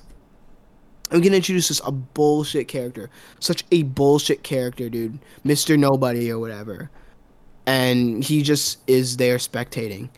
Um, basically, they get up the stairs. They have their duel. John Wick pulls an old trick out of his playbook and doesn't shoot when it was time, so he kills Skarsgård. And John Wick says he just wants to go home, and he is able to go home at the end of the film. And then we get our post-credit scene, dude, and it's the Donnie Yen with the lady who was in Osaka, the daughter of the guy who died, who's right outside the Continental, ready to kill him. Mm-hmm. And that was it. Dude, I, I saw this at a weird AMC actually. Like it had a oh. normal. Say again. I don't disrespect AMC, man. No, I love AMC's, dude. It's not disrespect, but it's a weird AMC. I've been to AMC's. Normally, have like your regular standard auditoriums with like the you know the stand up seats of like the flappy little butt piece, whatever, dude. Yeah. and then you have your your seats of the recliners, which is like a quarter of this like audience size, right? Oh, we don't have those. Okay, maybe this is normal for you then, dude. Because I've only been to AMC's that have those small reclining like theaters. This was a full ass reclining audience, which was insane to me. Yeah, Like, that's an even the- updated one then, dude. Even like the Alamo, like Alex, how many people can fit in the Alamo? Like at the the bigger theaters. Bigger theaters, maybe 150 people. Okay, Mm. that blows my fucking mind, dude. Okay. Alamo's huge. yeah, 200 people could fit in this one, dude. It was fucking weird, really weird. Um, they didn't. They had like separations where you could remove the armrest, which I'm used to from other AMC's, but this one didn't have that like awkward clunk still, where it's still up and you're, you know, you can't really like move over and kind of thing. Um, really comfortable couches, just a really really weird theater, man. But what blew my mind about it, and I wasn't expecting from this, I had like an endgame reaction for like the crowd. Like every fight sequence, people are losing their fucking mind during this, dude. Yep. I, I haven't experienced this since Godzilla vs Kong when we first fucking started this shit coming back from COVID, bro. Um, this was a blast to see in fucking theaters. Absolutely. I, I'm I'm very I would have been pissed if I didn't see this opening weekend. Honestly, I think I would have. Um, Alex, I kind of put you on the sideline for those because I know, man, you, you're so so fucking pumped for this fourth one. Let me hear you gush about this thing, man. Oh man, this is a perfect action movie. Mm. This is three hours of a beating, basically, on both John Wick and the audience. Mm. Um, Stahelski is asking his most of the viewer here, like you're going into a behemoth of a movie, and it. I'm gonna be honest, it feels like it. It feels like a big movie. It's dense, but at the same time, it's never slow. Mm-hmm. Like, yeah, you're gonna catch up on things from like 20 minutes ago, like during another sequence during the movie, but it's still gonna work. It's still gonna tie together Mm. it's going to help you understand what's actually going on in the moment even more um especially during a lot of the osaka and france sequences Mm. um that's that's where you'll see that the most um keanu's at his best here i think we can all agree on that this is Yeah. the best he's been as john wick it's probably his best performance of his career Despite it being Um, only 380 words. yeah like he doesn't but he doesn't need words though No, I agree. He I'm just acts saying, yeah. Like he he's like Tom Hardy. He acts with his eyebrows and grunting. Mm-hmm. That's I I don't know if I'd compare him to Tom Hardy, dude. That's yeah, that's a You're- weird one. Yeah, then Tom Hardy kind of isn't that good of an actor. anyway. Um, so and then you've got an ensemble cast of like new supporting players Mm. who all feel like they work within the franchise. I know you didn't like Mr. Nobody, Danilo, and that's wrong, but it's okay. Um, everyone else has like said that he is a exactly. Thank you. Yeah. He he was fantastic and he was pretty funny too. He was, Like yeah. he he he was definitely the comedic relief of the movie, except when Donnie Yen is yelling "f off" or whatever. Mm-hmm. Um, yeah, and then the Scott Adkins thing was weird. I'm gonna be honest. That was like my one like okay, but at the same time, now we have twice in a row in March we have a actor in a fat suit playing a nightclub cartoon villain. It Last year we had totally Colin Farrell. Thank you. It was Batman through and through. except with a German instead of a New Jersey accent. Yeah. was- Still, still though, I was like, this is this is that scene in Batman. oh, But it 100%. was great. Like it was great. I wouldn't say it. Mm. I mean, it was hilarious. I mean, it, it, it was surprising at how much humor was throughout this, which I think kind of helped with the runtime. Absolutely, that was a big worry. yeah. That was a big worry for me. I mean, movies in general have just been longer recently, and only certain Yeah. directors can actually use that runtime properly. And Mm. you're telling me the dude who started out as Keanu Reeves' stunt double is making a three-hour action movie? I mean, show me some footage. and then the dragon's breath scene, by the way, I just want to sweet, sweet music Mm-hmm. For that entire scene, and then the the, the way that it, Okay, um, Gabby, do you know who shot this? No, uh, I Del looked him Toro's up. guy. Del Toro's yes, guy. Yes. Yes. The guy who shot mhm. like Nightmare Alley and Shape of Yep. Water, all that crap. Uh, Dan Laustsen. Yep. I was gonna mention him. He's been Phenomenal. shooting these since the second movie. He goes Phenomenal. off, makes a, a weird Del Toro movie, and he goes makes his weird shooty bang bang movie. No, it's like you need to hire him. He was like, whenever you do that, he was like, you hire that guy. I was like, I'm gonna hire him. He is. It's insane. Like if Top Gun Maverick gets cinematography awards, mm. there is no reason why John Wick Chapter Four. Agreed. This movie should be winning the Oscar for best cinematography because I don't believe this can It- be topped.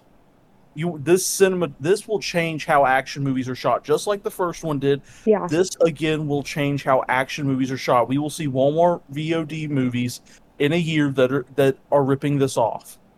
Yeah. I agree. Yeah. But it'll at least make them a little more entertaining. I'm, like, I'm not watching the Walmart VOD movies, buddy. But yeah. Look, every now and Yeah, again, you We're feel not like black watching- and white on the podcast, bud.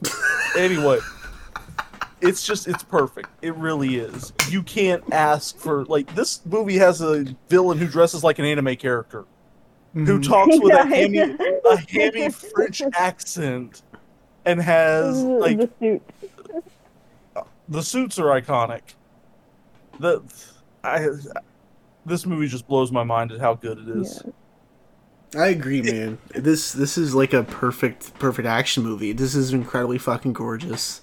Um, I, I was very very surprised by Donnie Yen in this. Like Danilo said, like this is just Chirrut Imwe from Rogue One, more or less.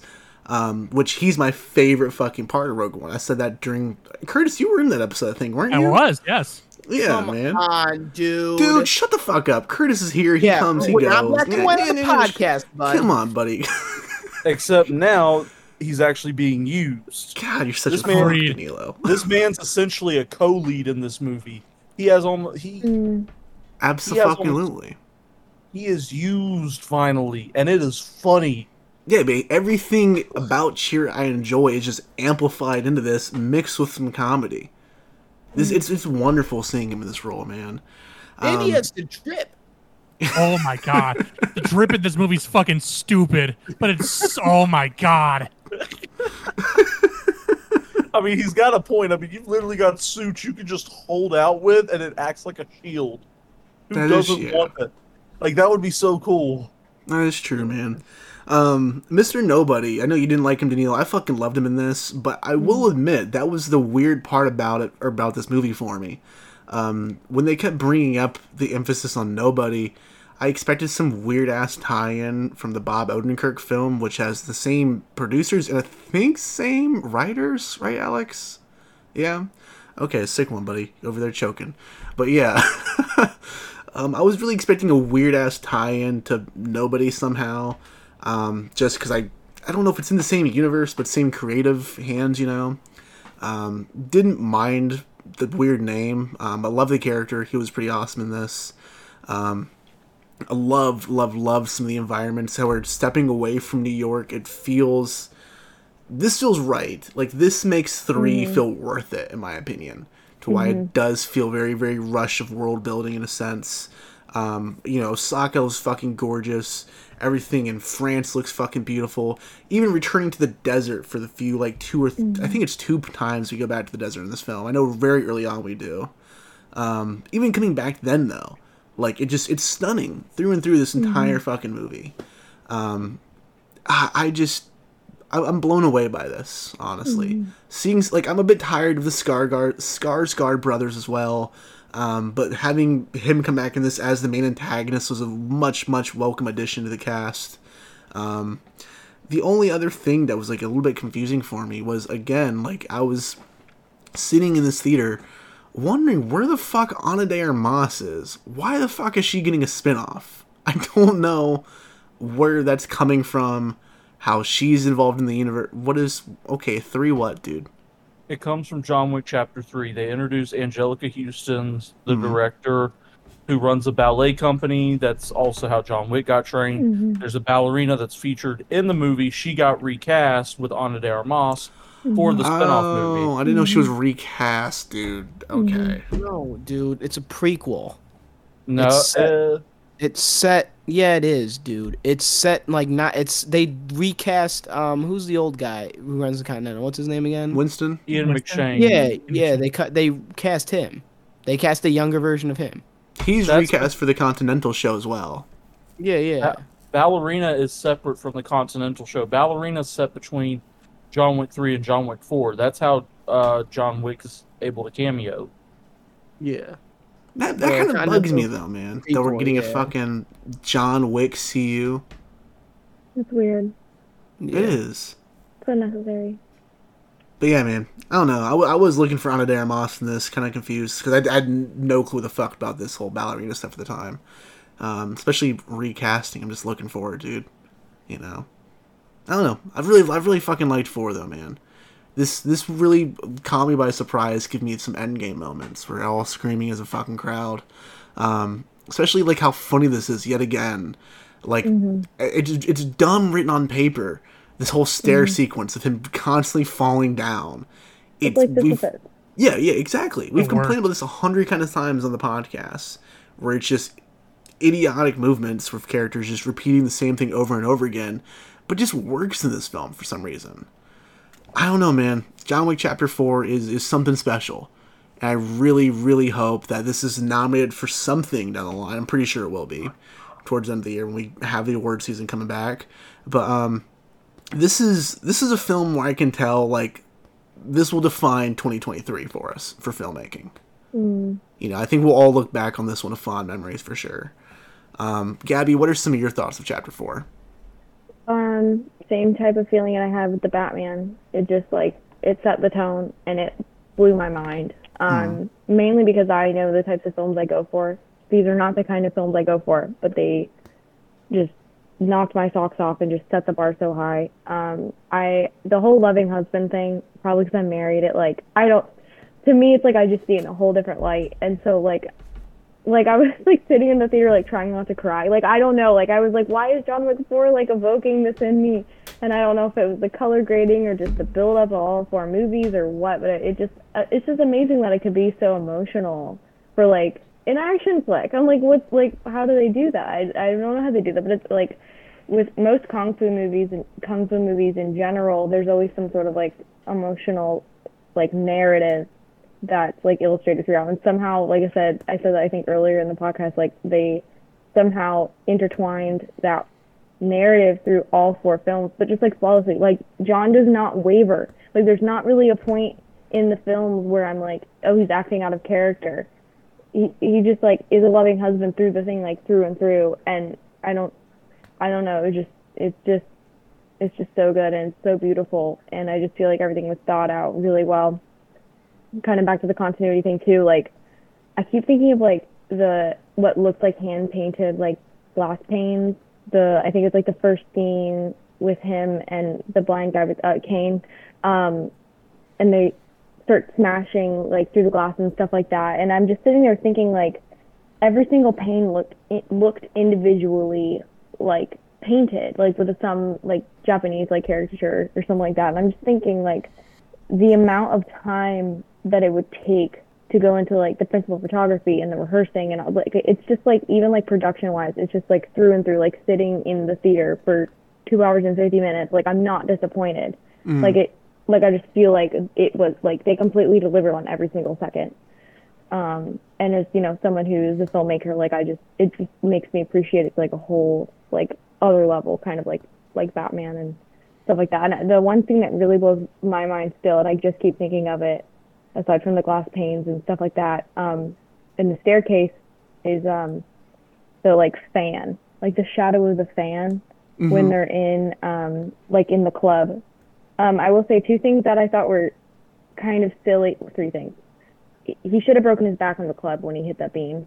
Um i thought that was kind of ridiculous. And then um the club dancers themselves i thought was kind of over the top. Like i was like they acted like scared in some scenes and then like oblivious in the others and I was like so maybe drugs are involved I don't know. And then the third was Mr. Nobody. I thought the character name itself was really lame. Like I was expecting something cooler. I thought the sketchbook was weird. I don't know why they focused on that twice. It kind of threw me off. And then if you notice at the end the last scene I think we have of him is him like giggling with a beer and the dog. Yeah. because he didn't shoot, and then there's nothing. There's no follow up with him at all, and I don't know why, but I felt like every other character got some sort of like dismissed from the movie, but he just like that's it. Which maybe that's fine because he's Mr. Nobody, so maybe he's supposed to be elusive. But those are that's my, those are my thoughts. Yeah. I, you're right. That's a good point, though. I forgot about the sketchbook scenes because they don't explain that Mhm. whatsoever. They do. Yeah, I just, They I think it's weird that he's just like sitting there for like 40 minutes. Well, yeah, because he's supposed to, he's supposed to be off the grid. So like like I get why he would like use a sketchbook, but I it's I think this is more of a continuity thing. Like maybe 30 minutes passes and he's still just like kind of sitting there like fiddling with his sketchbook for like 40 minutes just in the lobby. Like I don't I don't Mm. know. I just thought that was they could have done something else maybe with his character for that span of time, but No, you're good. You're good. Dang, Curtis, what are, what are, your, what are your thoughts on chapter four, man? I'll try not to ramble so much. No, you're good. But part four is an it's a perfect action movie, a near a near perfect movie, as Mhm. perfect as def- how you define those kind of movies. Dan Laustsen, the cinematographer on this, literally needs all the awards.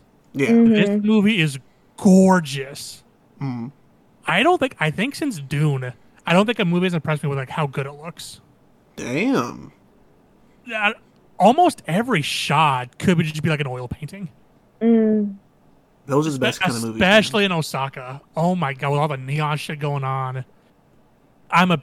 I also appreciate a lot more Asian representation in this movie, and how they're Mhm. all just super fucking cool. Like the um, owner of this Continental, um, Shimazu, played by Hiroyuki Sanada, is a fucking beast. He's so cool. hmm Cause, cause that dude's like a legit fucking samurai. He's such like a well-known Mhm. man. He's so cool. I thought his the actor who played her daughter. I think she's like his pop singer. She was also very good. I was Mhm. like, all right, sick. And it's also very cool. Like whenever Donnie Yen fights John Wick, John Wick is never like at his fullest. Because the first time they fight, John Wick was fighting like 20 minutes of like that nunchuck scene of his ass getting beat Yeah, for real. and he's still like kind of keeping up with Donnie Yen. Like the s- the soundtrack in this one specifically, I don't know what it was, was great. Like almost everything, all, all the music in this one was phenomenal. Um, the I think the best club scene I think is in this one, definitely in Germ- in Berlin. Mm. That fight scene is just so good. From like the way it's shot, the music. Um, mhm. I didn't know that was Scott Adkins playing the big Berlin dude. But typically those characters are like, oh, he's a big dumpy dude who's gonna run. That dude fucking he threw like a fucking roundhouse kick. And like, oh, okay, this dude fucks. Mm. I don't know, that was super good. We just see Clancy Brown. I love Clancy Brown. Yeah, that I'm was a happy cool he's getting- surprise. he's I'm happy he's getting more screen time and things. Mm. Uh but no, everybody on this like was on their egg. This movie's nearly three hours long. I could literally, no shit, watch like five hours of this movie. It felt so short. It did, man, and that's a crazy thing too. There was what another like 15 minutes of this movie that I was think cut. once the start of like Hidden Paris, I think 30 to 45 minutes is just pure action. Mm-hmm. And I literally could have watched like two hours of that. I it got timed by somebody. It's like 37 minutes total It of felt like action. 10. I literally could have watched that forever. and then we had the Dragon's Breath scene where it's like shot like down. Mm. I'm like, that's just brilliant. That's so good. It's I don't I don't know what else to say. This movie is just so good. We get to see a lot more stuff come to head. We we learn more about like how the high table works. I think Clancy Brown is the closest we get to like actually seeing a member of the high table. Because he just carries that authority with him like everywhere. We saw a I'm- member of the high table. Gramont was a member of the high table. Oh He was really? a s- he was a senior member of the high table. Interesting.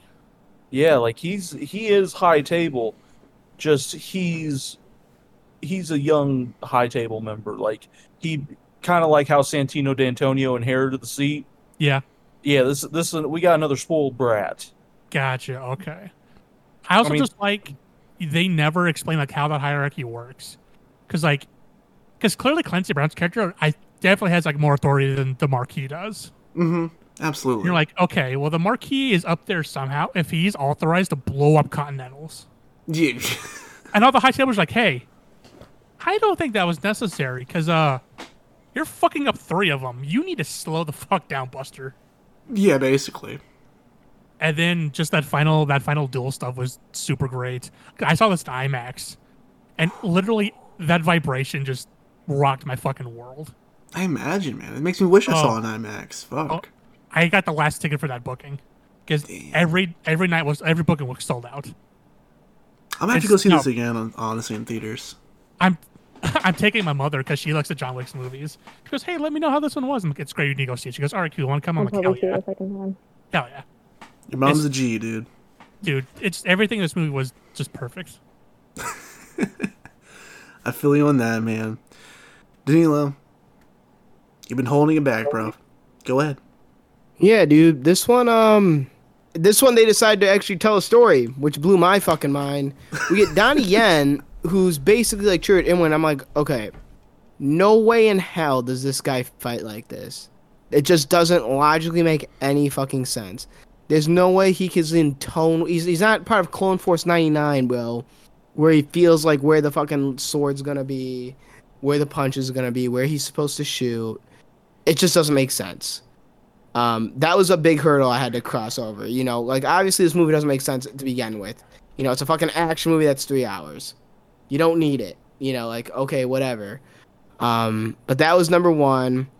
Mr. Nobody was a joke and a half, dude. If he did something at the end, that would have been fantastic. He doesn't do jack shit.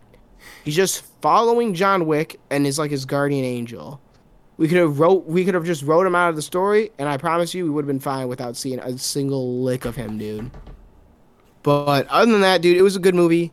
Um, the cinematography was like just on point, a thousand percent. Um, the a- the action was phenomenal again. Um, we did reuse some of our stuff that we did in number three. You know, number three, in my opinion, was still up there because we got the horse, we got the swords, you know, and then here we get a recycle of that. We didn't get any like new type of action. Mm. Action, you know, we just got better action. We got better camera work, in my opinion, in this one as well. Like cinematography and camera work has improved since number one, but this with the camera work was fucking nuts, dude. When we're going bird's eye view, when we're go, when it's like we're following him like a fucking guinea pig or whatever throughout this entire little set. Yeah, dude. As someone who just loves how like that would even try and make that happen look, it was beautiful to watch, and it's executed so good. And I hope they didn't use CGI for that. You know, they I think they might have for a few of the scenes, which you know, but and the transitions were smooth too. Like it like it swooped down or whatever Mhm. for a minute, and we swoop back up. But we swoop down, we fade to Mr. Nobody saying some bullshit, and then we go back to John Wick. I'm, I'm like, we don't need him in this story anymore. Would kick him out of here, please. He is ruining my experience. I Um, like Mr. Nobody, dude. And the only other gripe I did have was in the beginning, dude. Like I said, when I was doing the recap, it was the fucking like satanic ritual he's trying to perform. He says hello. He lights up a fucking candle, or whatever. We get the fire going, and then we just go right into right to him in the desert. So I'm like, hmm. I feel like there was just more that they cut there, which maybe they did, maybe they didn't. You know. I see. I didn't think that was a ritual either, man. I just thought it was a cool intro because he's like yelling No, right when he cool- walks in too. It's a cool intro, dude. I know it's not an actual ritual, dude, but it's a cool intro. Mm. But I felt like there was more of an, a dialogue there or something. It just would. It felt completely out of place. It was a cool intro, but it felt completely out of place, in my opinion. Okay. Like number three, we got off right kicking. We knew where we were, you know. Like, and if we were gonna do that intro, I need a montage of John Wick training at least, not What? looking perfect. Yeah, dude, not looking perfect after you just fell four fucking flights. This is this Yeah. isn't like right away, dude. This is years later, right? Oh, yeah, way I know it's I know it's years later, but like I said, I'm gonna need a little a little montage of John Wick getting back to shape, man. Like I had in Batman when he's doing this fucking sit ups and curls, you know, and they're singing Deshi Basa or some shit. Okay, dude. dude. don't dish out fucking against Dark Knight Rises. What a goddamn masterpiece, dude. I'm not. I'm saying that's what I need in this movie. Is that little montage when he's doing his sit ups and curls and shit? See, I don't agree, bro. I like it starts off strong. It does start off strong, man. It just fell out of place. Let me let me get that fucking montage in the ballerina spin-off, dude, or some shit. Uh, yeah, maybe, man. Who knows? Though? But it was a good movie, dude. I liked it. Like, once the ending hit, I was like, I enjoyed it. it was a great way to wrap up this franchise. It was a Mhm. phenomenal way to wrap up this franchise. Is it And I hope to God we do not get number five. I am praying we don't get number five. I, I don't think they will. They're on top. They don't I think need they it. greenlit it. It's They not did. greenlit yet. Yeah, but they're really considering it. It's the highest opening one they made. So f- I mean, you know, money talks. It always does. Just like how the Joker did, man. Yeah, no, I think exactly. if We're only do- do we're it, only it's doing be one. Water. You know, But, but also the John Wick John Doe. Yeah, I, Um, no, I agree with what you're saying, Gabby. I do too. I, I'm just, I don't know, man. I don't want to see this become a whole franchise. I really that's what I'm don't. saying, dude. I don't need the things explained to me always. Hmm. You know, like we get more into his family in this one, obviously again, but we don't get more into his family.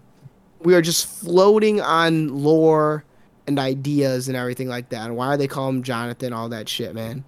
And I don't need to explain, dude. Like I know Skarsgård explained it a bit, saying like, "Oh, like we trained you, whatever, X, Y, Z. You know, we made you who you are." But that could mean anything. That doesn't mean that's exactly how it went down. Mm. You know, so I'm like, like I, I'll take that as a, my little explanation. No, But I I don't need it- that. Yeah, I don't need continental lore, dude. It's cool to see some of that. You know. Yeah, it's it's cool sprinkled to- in some- throughout it. Yeah, it's some ballet stuff, but I don't need, you know, what nine hours of this shit. No, I agree, dude. On top of that, like Yeah. the, the key thing that's so cool about John Wick, in my opinion, is that it's over the top on purpose. This movie's fucking ridiculous. Mm-hmm. The whole series is. The guy said barely says any fucking dialogue in all these goddamn movies. Like Yeah, he, yeah. he says yeah primarily throughout the entire That- fourth movie. That's why the intro is so important, by the way. Say again? That's why the intro is so important. Yeah. You, because that's how the third one ends. Mm. That's uh, that's why I think it's significant. I, I'm hearing you. Yeah. I feel If- you. I don't know if you guys all feel that way, but I think I I agree with you because it's like it seems almost like there should be maybe something more possibly. Hmm. I didn't get that vibe, but I know that it ended with like the Bowery King and then John like he's like, "Are you mad, John?" And John's like, "Yeah," and it it ends.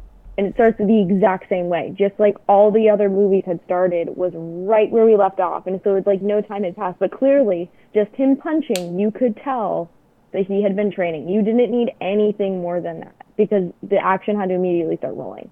hmm I agree on you. I think it's a great intro too. I Yeah. love Laurence Fishburne in this fucking role. You bring up one of my issues though with Lo- Laurence Fishburne. He is barely in this movie. They set him up to have a grand role in chapter 4 and he shows up like twice, maybe 3 times. Like That's a critique. like that and it's not even a critique it's more just personal preference because i loved like his character showing up more in chapter 3 that made Hmm. chapter 3 a lot more memorable to me um was just the way that he, he plays that character he's having a ball on set and that makes it fun to watch so him being nerfed in this one was a little di- disappointing but there were loud noises and explosions on screen so i mean it kind of it, it it evens out, I guess. But I'd like to see him come back for something. Yeah, a different movie.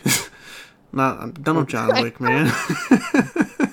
I mean, just have him be his own character. I mean, heck, Bowery King's interesting. yeah. Homeless network of gangsters, like that sounds cool for a show or something. May- Maybe Bring like back a organized crime. Bring back organized crime, guys. But say maybe I'd like to see him like a Scorsese film, dude. They bring him back in Heat too. For fuck's sake, because that's the thing for some reason. There you go. I didn't even respond to that text message when you texted me, dude. Hey, Ana de Armas is in that fucking thing too. I, I, that don't matter. Real sick one, dude. That don't matter. We know what does matter, dude. These ratings. And Danilo, I want you going up first, man. What is your rating for John Wick Chapter Four? Yeah, dude, this thing's a coruscant. Real descriptive. Okay, Alex, what is your rating for John Wick Chapter Four? I am a Bespin on the way to way to Coruscant. This is th- this is this year's the Batman for me. Very, very strong. the the big budget tentpole movie that like leaves a very big mark. Like I feel I felt the way I felt after the Batman after John went Four. Mm-hmm. Mm. Um, is the best way I money. can. Huh? It's gonna get all my money. Oh yeah, yeah. When it hits physical media, I'm going broke. yeah. Yep. Um, this is a fantastic movie, and I'm gonna try and see it again this weekend if I can. It'll go, probably go up to five stars, but I want to wait. Psh, this weekend, I'm seeing Tetris, buddy. Get on my Uh, fucking level, man. I'm seeing that on Apple TV Plus because I'm not paying. To, TV. I'm not. Pay, I'm not going to the theater and paying to see that movie. I'm gonna rewatch John Wick first. That's You, more you mean you dragged me to Shazam 2 in the fucking theater, but you won't see Tetris, dude? And you okay. loved it. You know what, dude? No, I Cur- hated no, no, no, no, no. Shazam. You know what? You're you're muted. Rest the fucking episode, buddy. Curtis, what is your rating for Wait, John Wick Chapter wait. Four? Real quick, real quick. You're why are you gonna go see Tetris in a theater, man? You have Apple TV. Yeah, just want to go to the theater, man. Oh, okay, okay. I didn't know, dude. Because some people don't know that they get Apple TV when they get Apple Music. No, because we, you're we a talked sma- about that a thousand you're a s- times. Since you're a smart man like I am, I'm happy you use Apple Music. Yeah, man. Exactly. Exactly. Curtis, what's your rating though, man? No, it's it's a Coruscant. If I could rate it higher, I could. You Death can. Star. You can go Death Star, dude. If you want to go Death Star, you can go Death Star. I mean, I might as well, right? I don't think I there's nothing the rest of the year I think is gonna top this Mhm. personally. Fuck it, we ball, Curtis. Fuck it, we ball. Blow up Coruscant, baby. This was like my most anticipated movie of the year, and it met and it exploded all my expectations. I feel you, bro. Hell I'm yeah. here for it. Gabby, what is your rating? Death Star. That damn. Okay, there we go. Look it, dude. Look it. It wasn't even a star anymore. It was Death Star. God, man. God. Fuck it. I'm going even bigger, dude. This is Star Killer base, bro. And you ruined it. Yeah, see, Okay. yeah, you actually did just ruin it, dude. Jeez Louise, man. Yeah, this is fucking great. Um, I, I've never thought I'd be this invested in this series, this franchise. Mm. Yeah, this is a fucking Death Star for sure. Oh boy, man. Jesus Christ. What a what a goddamn series. I hope we don't get a fifth one. You know, very interested to see the the Continental series for sure. Um, very very curious about the ballerina spinoff more than anything. You know, I, how that'll play out because I don't want that to get sequels as well. Yeah. You know, who, who knows? Who knows? We'll probably be covering it here at Galaxy of Film. You know, we cover a lot of stuff here, Danilo. Things that we don't want to cover, we end up covering anyways. Just like our LFG last week on Shazam 2 Fear the Gods with my buddy Alex over here. And Can't believe Alex, Cannot believe you went to go see that bullshit. Alex, where can our listeners find you, man? If- When they're done listening to this and they're done listening to our Shazam LFG, where can they find you? You can find me at Instagram, Twitter, and Letterboxd at AW Reams and at alexanderwreams.com. Awesome, man. Awesome. Curtis, my good sir, where can listeners find you as well? Obviously, you're no stranger to the show. Uh, people can find me over at Twitch, uh, twitch.tv slash Curtis Shack. Uh, we're going through kind of like a retro thing right now, where we're going through the old um, A- NES Castlevania games. Ooh. So we're doing that here pretty soon. So yeah, that's come on, find me, come and say hello for a little bit. Nice pick, dude. Nice pick. For a little cool to bit, for a little bit, maybe I'll subscribe for life. Hell yeah. That's give the me spirit. money, man. please. I'm dying. Hey, please give me your money. no, no, you're great. Oh God, man. Gabby, where can listeners find you as well? Uh, for photo video, ElleDev Photo, and then for illustration and graphic design, ElleDev Media, which is Awesome. E L L E for Gabrielle. Gotcha. Gotcha. For listeners, links down below on the show notes as well. Just make it a little bit easier on you guys so you're not having to copy and paste every time. Links down below. Check everybody out. Um, check us out on our website, galaxyoffilm.com. Danilo, your short film Catalina's Curse is out now, dude. You've been getting some great fucking responses to that, man. Um, Good. Could be more proud of that film, you know. Yeah, no, I couldn't, man. I'm I'm very proud of it. Everyone, everyone who worked on it's amazing. You know, I say it a million times, dude, whenever I promote it, but everyone who worked on it's absolutely amazing. Couldn't truly could not have done it without those people when you hit those credits. You know.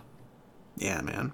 It's a challenge for us, man. Challenge for me and my team over here. Like I said, Gabby and Alex are both working on my next film, Distinguished, shooting next month. Can't wait to get that one out the door as well. That'll be a fun one, man. That'll be fun. Oh, for sure. For sure, man. For sure, man. For our listeners, thank you so much for listening. Be sure to go ahead and hit that follow button on Spotify and Apple Podcasts if you haven't already. Go ahead and check out the YouTube Galaxy Film Productions where our short films are currently available right now. Like I said, Catalina's Curse, you can go ahead and watch today. You can watch my other short film, Like a Surgeon, as well, already on there. Um, for all of our content, the podcast, the video stuff, the short films, our social media, everything's on galaxyfilm.com. Be sure to follow us on Instagram, Twitter, TikTok, and Facebook, all at Galaxy of Film. Check out the fan club where I got uh, ran by our buddy Shamim, the Galaxy Film fan group on Facebook.